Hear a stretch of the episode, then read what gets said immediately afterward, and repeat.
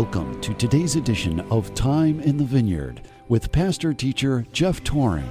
Today's broadcast is being brought to you from the pulpit of Liberty Valley Church, Northfield, Ohio.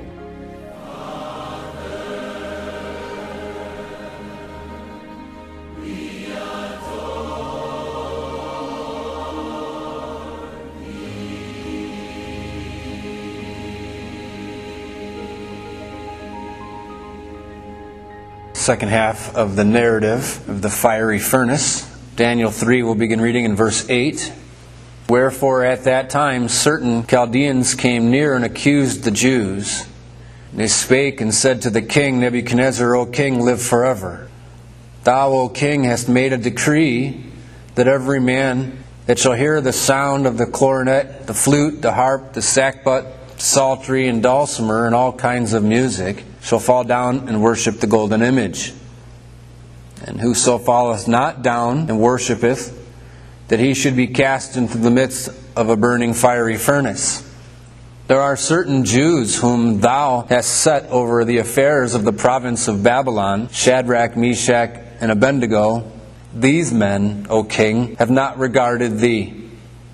They serve not thy gods, nor worship the golden image which thou hast set up. Then Nebuchadnezzar, in his rage and fury, commanded to bring Shadrach, Meshach, and Abednego. Then they brought these men before the king. Nebuchadnezzar spake and said unto them, Is it true, O Shadrach, Meshach, and Abednego? Do not ye serve my gods, nor worship the golden image which I have set up? Now, if ye be ready, that at what time ye hear the sound of the cornet, the flute, harp, sackbut, psaltery, dulcimer, and all kinds of music, you fall down and worship the image which I have made. Well, but if you worship not, you shall be cast the same hour into the midst of a burning fiery furnace. And who is that God that shall deliver you out of my hands? Shadrach, Meshach, and Abednego answered and said to the king, O Nebuchadnezzar, we are not careful to answer thee in this matter. If it be so, our God, whom we serve, is able to deliver us from the burning fiery furnace. And he will deliver us out of thine hand, O king. But if not, be it known unto thee, O king, that we will not serve thy gods, nor worship the golden image which thou hast set up. As we go through the passages here in Daniel, if you would just turn over to Ephesians, to a familiar passage in Ephesians 6. But we just need to be reminded of what Paul wrote to his letter to the church at Ephesus when he is dealing with the troubles that they were dealing with there. Paul in Ephesians 6 goes through and he tells about the normal story that we're all familiar with about putting on the whole armor of God because at that time in 65 AD Nero is on the throne and many of the Christians are being burned alive. Many of them are experiencing absolute nightmares in their life not for doing anything wrong, but just simply because of their faith in the Lord and openly showing that, similar to what we find in the story of Daniel. But we have to be reminded because Paul writes to them in verse 12 of chapter 6 We wrestle not against flesh and blood, but against principalities and powers. Now, many would say, I don't know about that. Because in the reality of things, who is the one who is actually tying the person to the stake? Who is the one that is actually lighting the flames that are beneath their feet? Who is the one that is in control? It's a human being, it's a person of flesh and blood. And so the idea there that Paul is trying to deal with is, is they're not really warring against flesh and blood. Although it seems as though we are. These people are our absolute enemies. But he's saying, we're not actually warring against flesh and blood because the reality of it, the thing that are behind all these people, it says, are powers, rulers of darkness, the rulers of this world, spiritual wickedness in high places. So what he is saying is, is yeah, people are actually taking this and doing what they're doing to you, but I just want you to know that the reason that they're doing it is not because of their own doing. It's because there's something very wicked behind them. There is spiritual wickedness in high places, rulers, and he calls them rulers of the darkness. Now, we don't normally recognize this, but you do recognize it more so in politics. Because our lives are somewhat small And right now, we're in a country that there is no persecution because our military is wonderful and our Declaration of Independence and all the things the way that our country is set up, primarily upon the gospel. We don't have to endure most of the things that other people in the world have to endure. But you can still see it in politics because that's where the head is. That's where the principalities and powers are. The spiritual wickedness in high places. And so the devil himself is more concerned. Our arch enemy is more concerned with the upper rails of the politics. And it was the same way back here. So when we're back in our text in Daniel chapter 3, what we're doing is, is we are seeing the veil pulled back so that we can see behind the curtain of things that are making things move. And so when we read through this, it looks as it's, it's just a story. This is a story. A guy made up an image. He was a king. He's got a problem. He makes everybody bow down whenever you hear the music. And we dealt with that last week. while there are prophetical implications. But what I'd like to do, even before we get to Daniel, is to go back a little further and pull the curtain back some more. So Daniel's a prophet. He's preaching somewhere around 603 BC. Well, what I would like to do is back up maybe about 100 years further and get glimpses of what the other prophets saw of what Daniel was speaking of. So if you throw your ribbon in here again, we'll be in Isaiah 13. And we just want to run through this because we're going to deal probably more in Isaiah 11, 12, and 13 when we get into the latter chapters in the book of Daniel. Isaiah the prophet here in these chapters is also dealing with the transformation or the transfer of dominion and power. There are kingdoms coming and kingdoms going. So if you look at it in Isaiah 11, we have a very familiar passage of scripture where he talks about the millennium in verse 6 of Isaiah 11. The wolf also shall dwell with the lamb, and the leopard shall lie down with the kid, and the calf and the young lion and the fatling together, and little child shall lead them. We're familiar with that. He's talking of the golden age, the millennium. The wolf shall lie down with the lamb. The whole earth will be changed. There won't be no longer carnivorous animals any longer because the curse will be lifted. But what Isaiah does is he sees things a little bit cloudy. He's going to see things near and far, and he doesn't know the time frame of things. He's going to see 100 years future in prophesying, and he's also going to see a thousand years in what's happening in the future, and he can't put that all together. So what he does for us is he just writes them down. And then it's for us to compare Scripture with Scripture and to find out what he's talking about. So as he's writing this, he doesn't write it in order. And actually, what he does is he writes it backward. So remember in Daniel, he gives the vision of the dream.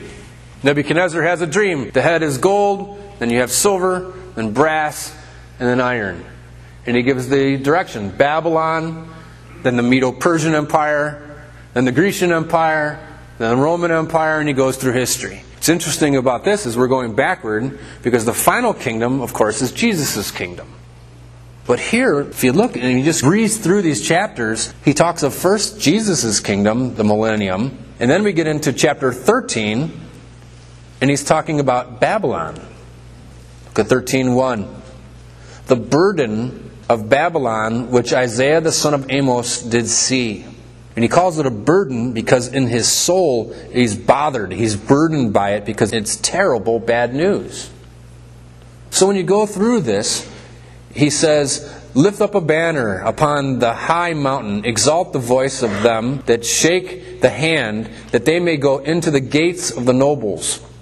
I have commanded my sanctified, this is God speaking, I have commanded my sanctified ones I have also called my mighty ones for mine anger, even them that rejoice in my highness, the noise of the multitude in the mountains, like as of a great people, a tumultuous noise of the kingdoms of nations gathered together. Now notice, the Lord of hosts mustereth the hosts of the battle.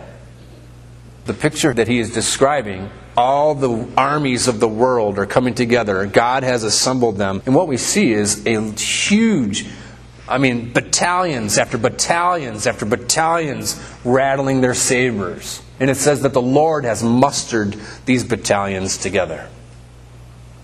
Now, as we go through, we have to find who and when is the prophet talking about. Well, we already know he's talking about Babylon But we also know that Babylon, according to Peter, was significant with Rome. So you see, now you have to have the teachings of Daniel all in your mind as you're going through these prophets because the Bible interprets itself. So if you're not familiar with Daniel, then we won't know what's happening here. If you don't know what's happening here, then it's difficult to understand Daniel, which then makes it difficult to understand the book of Revelation, and that's where all backsliders and sinners go, and they don't understand anything. But it sounds weird, so let's go there anyway. So, what he's dealing with here Babylon at the time of Babylon in the future? Because remember, we're 100 years behind Daniel here. Well, you read on, and he says, if you come all the way down to verse 10, he says, For the stars of heaven and the constellations thereof shall not give their light. The sun shall be darkened in his going forth, and the moon shall not cause her light to shine. This is the verse that Jesus quotes in the Olivet Discourse. So if Jesus is talking about this in the Olivet Discourse in a future tense, then you know he's not talking about the Babylon of Mesopotamia. You see, we have two Babylons throughout Scripture. You have the Babylon, the historical Babylon that was that of the part of Mesopotamia. Then you also have the Babylon that is described, which is the Roman Empire Babylon. And so we put these two together and we find out, all right, he's not talking about here the Babylonian Empire, which was part of Mesopotamia, because this is future of Jesus Christ. So he talks about the stars falling from the sky. Jesus says this is the end of the days. At the very end time, there'll be a huge war. We know that as Armageddon. And the stars themselves will fall from the sky. The sun will be darkened. The heavens themselves will shake. And I don't want to go through all that. Jesus teaches us that in the discourse. But what he does here, because if you just go over to the next column, in verse 17, he says, Behold, I will stir up the Medes against them now he's cluing you in to say, okay, now I'm talking about the other historical period. Because we know just in regular history who comes after the Babylonian Empire. The Medo Persian Empire. So you see how the prophet, he's seeing things a little bit blurry. He doesn't know. Are we talking about this time? Are we talking about this time? And what it happens is, is he's giving clues through both so that we know how to rightly divide the word of truth and understand what he's saying. So here then, he says, Well, behold, I will stir up the Medes and the Persians against them, and they shall not regard silver, and as for gold, they shall not delight in it. They're not going to be bought off. You're not going to pay a ransom. The Persian Empire is going to come in and crush down the Babylonians. They will take no prisoners. Everyone will be butchered. And we go a little further to chapter 14. And again, he's talking of the king of Babylon. Look at chapter 14 and verse 4. Thou shalt take up this proverb against the king of Babylon and say, How hath the oppressor ceased? The golden city is ceased. It's amazing. It's with emphasis. The prophet is bothered by it. It's the burden of Babylon. Now, continue reading on, which we don't have time. He just says the whole earth is at first at rest. So he's talking to them the golden age. But then he says concerning the king of verse 9, hell from beneath is moved for thee to meet thee at thy coming. He's talking of the king of Babylon. Verse 10 All they shall speak and say unto thee, Art thou also become weak as we? Art thou become like unto us? Thy pomp is brought down to the grave, and the noise of thy viols, the worm is spread under you're going down. But then he says something interesting in 12.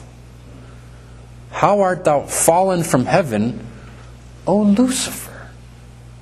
Now, if you're reading the prophet, it's like, you remember in the New Testament when they were preaching the gospel, and the guy, the Ethiopian eunuch, travels all the way to Jerusalem to hear what's going on over there, and then he buys, because he's wealthy, he buys a scroll of Isaiah, and he's reading it on his way home on his caravan, and he goes, I can't tell who the prophet is talking about. Is he talking about himself, or is he talking about somebody else? Because it seems to change gears halfway through. And it does here. Clearly, at first, verse 14, because he says we're talking about the king of Babylon, but then all of a sudden in verse 12, how art thou fallen from heaven, O Lucifer? I thought we were talking about the king of Babylon. And what he's doing is, is he's taking an overlay, the clear plastic overlay, and he's saying, This is what I'm talking about, but I want to show you actually what's really behind what I'm talking about. We're talking about Babylon We're talking about a king who is ruthless. We're talking about a king that will set up an image and everyone will bow down anytime you hear the music play. They will worship me. But who's really behind that? Because what did Paul write in Ephesians? We don't wrestle against flesh and blood, but against principalities and powers, spiritual wickedness in high places. And so what Isaiah the prophet here is saying, well, we're talking about the king of Babylon, yes, but who's really behind the king of Babylon? Lucifer himself. So much so that he is addressing him as if he is Lucifer, or back and forth. He could be addressing Nebuchadnezzar as Lucifer, or Lucifer as Nebuchadnezzar. They're so closely linked here in the story that he's saying you can almost not tell the difference between the two. And look what he says concerning this. Oh, Lucifer, son of the morning. Now, those of us who know, that's a real close title to Jesus Christ. The morning star, the son of the morning. Because we're well of the wiles of the devil. He is acting as an angel of light. The devil doesn't come around with a pitchfork and a tail. He's going to come and bless you with all kind of things. Anything that he needs to do to get your attention so that you don't pay attention. The son of the morning, how thou art cut down to the ground, which didst weaken the nations. You see the chaos in the nations.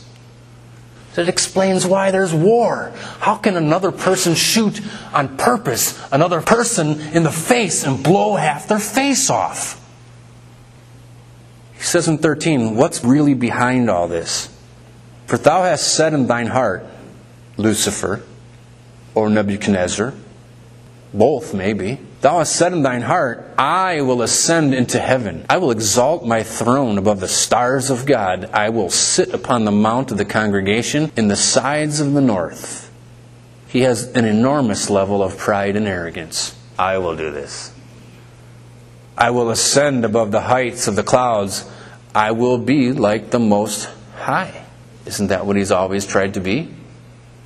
He's tried to usurp God's throne. He tries to imitate God. He's the great counterfeiter, the deceiver who acts and wants to be treated as though he is the sovereign. I will be like the Most High, he sticks out his chest and pronounces.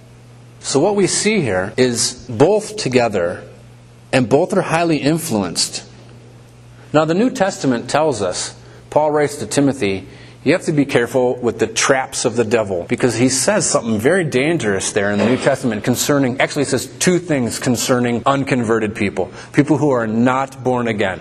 One, he says that the devil is able to take them at his will. In other words, it's not hard. The traps of the devil, I'm not talking of demons, I'm talking of our archenemy, the devil. Even the archangel says, I don't want to bring a railing accusation against that particular one. Paul says to Timothy, Be careful what you do, because the devil is able to take the unconverted, not the believers, but the unconverted, at his will. It's easy. Paul also says in Romans that the people who are unconverted are slaves to sin. They can't stop themselves. Even if they want to, they can't. And haven't we seen this with people over and over, especially now because heroin is becoming so bad, or fentanyl? They know. We're getting bad fentanyl from China. Everyone knows. They sure know it. Yet, we can't stop.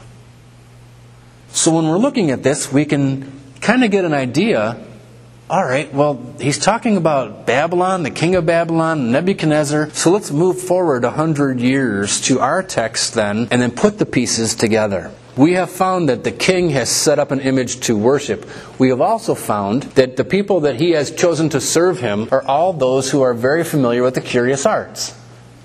The Magi, the astrologers, the Chaldeans, the soothsayers, all people who are involved in the blackness and the darkness of the devil himself.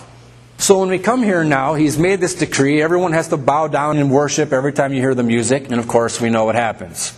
Verse 8, chapter 3 of Daniel. Wherefore, at that time, certain Chaldeans came near and accused the Jews. Certain Chaldeans.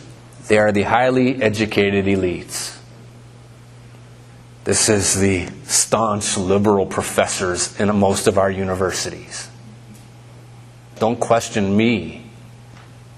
Because I have all the letters after my name. I am the professor. You are only the student. The only humility they know is fictitious. They're what Paul says they are lewd fellows of the baser sort. That's who the king's advisors are, the Chaldeans. They are fueling the flames, and they are going to fulfill Satan's title as the accuser. And what are they doing here? They're accusing the Jews, the accuser of the brethren. So we see the arch enemy here is standing up. Not all the way, but enough that we can see. So look what happens. They accused the Jews. Verse 9 They spake and said to the king Nebuchadnezzar, O king, live forever. Thou, O king, hast made a decree that every man that shall hear the sound of the cornet, the flute, the harp, the sackbut, the psaltery, the dulcimer, and all kinds of music shall fall down and worship the golden image. They're not telling him anything he doesn't know. Why are they repeating the decree? Verse 11. Oh, and by the way, and the decree, whoso falleth not down and worshipeth, that he should be cast into the midst of a burning fiery furnace. And there are certain Jews whom you, look at this, you see the accusing that's going on. These men are not helping him. They are on his cabinet. They are supposed to be in support of the king. They are in no shape like that, though. They're accusing the king with purpose. There are certain Jews whom thou hast over the affairs of the province of Babylon, Shadrach, Meshach, and Abednego. These men, O king, that you have set over the affairs of our province, have not regarded thee. They serve not thy gods. Now notice, it's not, they don't regard us. They don't serve our gods of Babylonian. All the arrows are now are all focused on him. And so they don't regard you, O king. They don't serve your gods, nor worship the golden image which thou hast set up. They are absolutely backing him into a corner. You can see the demons and the devil all around him whispering, Yeah, you can't take that. You're not going to take that. There's no way you can take that. Do you hear what they're saying? And you can hear. Now, remember in Isaiah, I will ascend to the throne. I will sit upon the thing. I will be the man. What it is is the pride of Nebuchadnezzar. The devil knows this because they too are just alike, and they're prodding and poking and getting him, and they're pushing his buttons to the point where they know he cannot stop himself. They're backing him right into a corner where he's got nowhere to go. And you can see, because verse 13, then Nebuchadnezzar, in his rage and fury, commanded, and you can almost see the talons of the devil appear out of the darkness around his throat. He is absolutely furious. In his rage and fury, commanded to bring Shadrach, Meshach, and Abednego. Then they brought these men before the king. Now look at it. This is so interesting because he is absolutely furious and raging at what is being said. Yet in 14, he tries to give them an out. Now you got to remember, Nebuchadnezzar, these are people who have helped him. I had a terrible dream. Nobody else could help me. But Daniel did, and his fellows. There's been 20 years of relationship. These men have been living with integrity. They have been helping him. Not like the Chaldeans who are just, everyone's out for themselves. But Daniel, Meshach, and Abednego, these guys are actually serving the king with actual humility. And so he's shocked by this. And so look at it in 14. Even though he's in absolute rage, Nebuchadnezzar spake and said unto them, Is it true? O Shadrach, Meshach, and Abednego? Do you not serve my gods? You can see signs of benevolence in him. Don't you? When he's in this room, these people are just spiking him on. But in reality, he knows, I like these guys. Is it true? He's trying to do something. Do you not serve my gods nor worship the golden image which I have set up? And look at verse 15, he gives them another chance. Now, if ye be ready at what time ye hear the sound of the cornet, the flute, the harp, the sackbut, the psaltery, the dulcimer, and all kinds of music, and you fall down and worship the image which I have made, well, he's giving him another chance. Does anybody see Jesus in this picture? You should.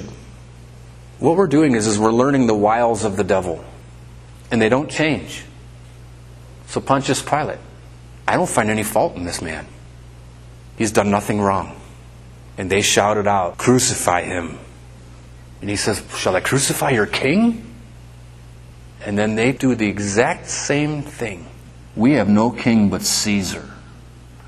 Maybe you're not a friend to Caesar. Well, away with him then.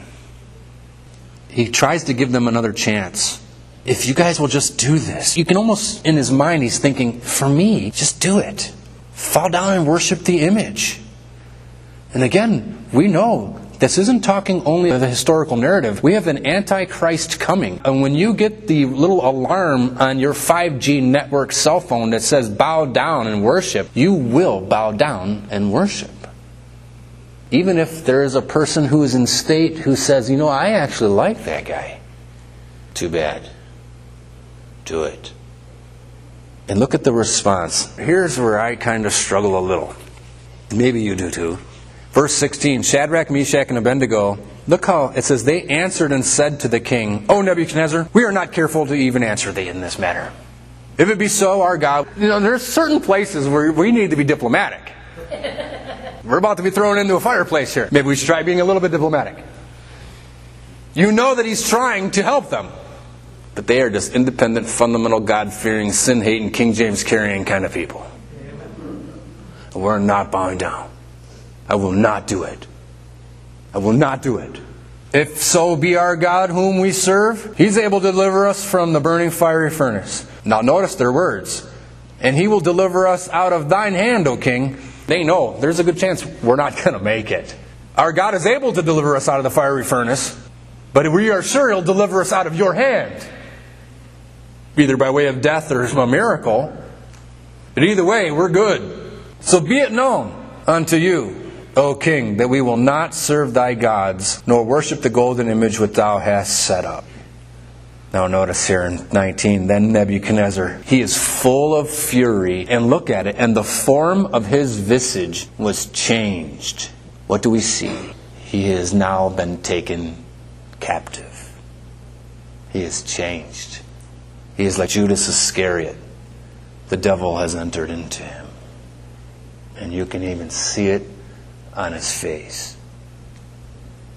His visage was changed against Shadrach, Meshach, and Abednego. They're no longer our friends because the truth is, is you're either on our side or you're not. You are either converted or you are not. You are either born again or you are not. You are either in the camp that's going for the cross or you are against it.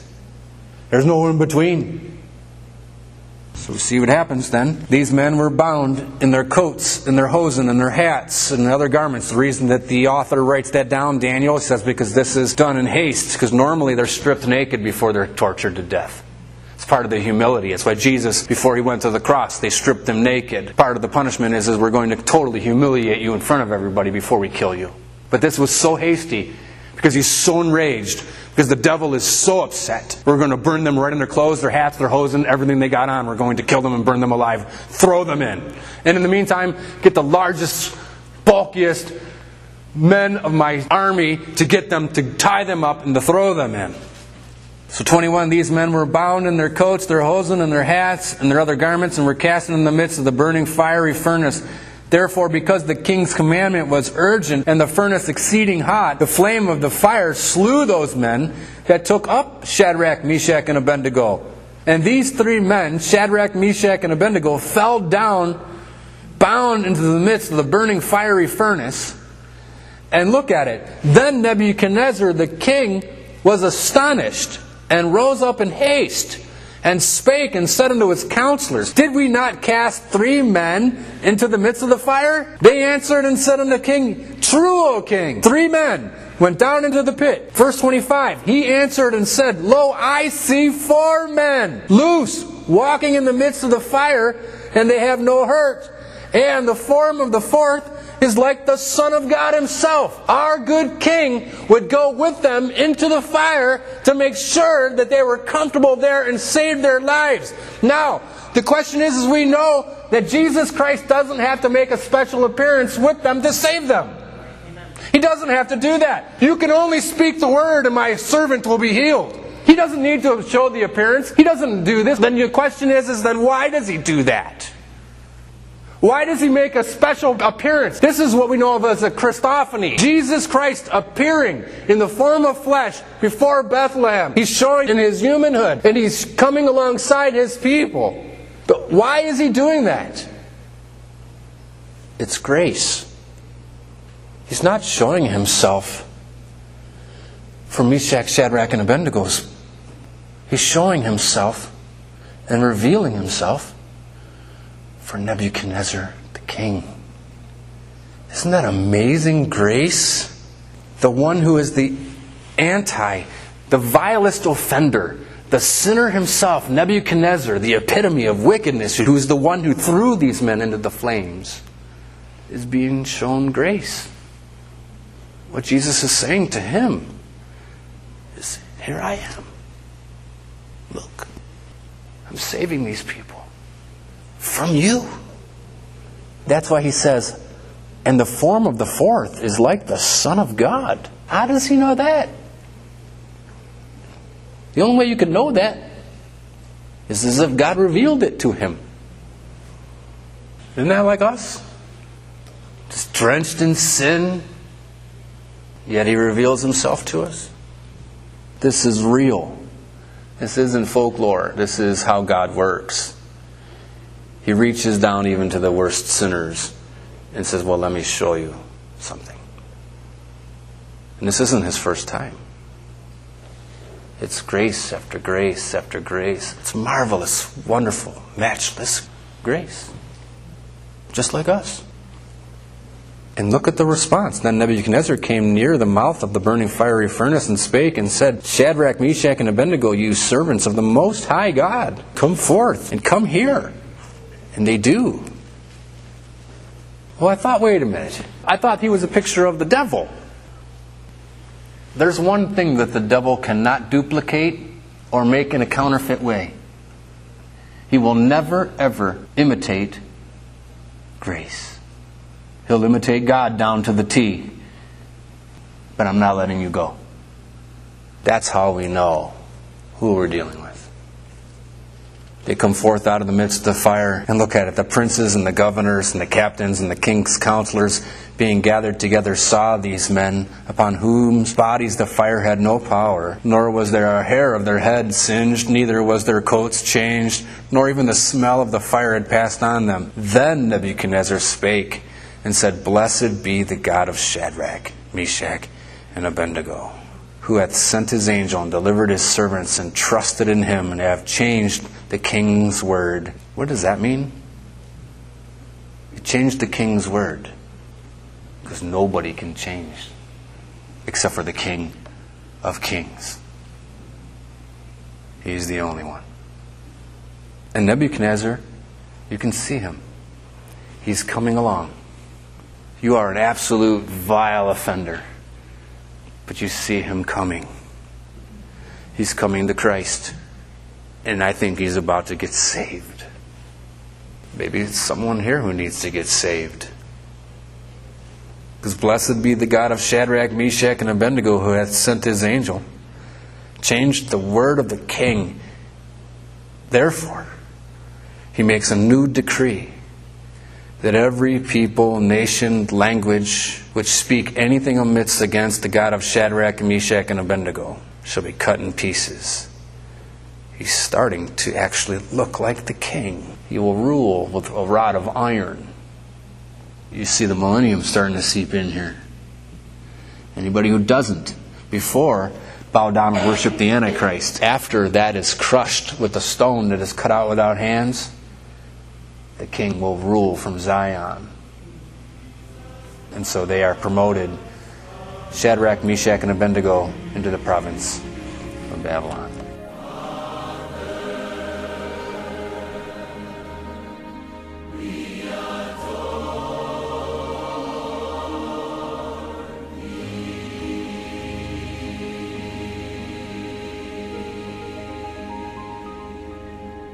You've been listening to Time in the Vineyard with pastor teacher Jeff Tauring. Today's broadcast was brought to you from the pulpit of Liberty Valley Church, Northfield, Ohio. For more information, you can call the church at 330 554 7606 or check us out on the web at libertyvalleychurch.org. That's libertyvalleychurch.org.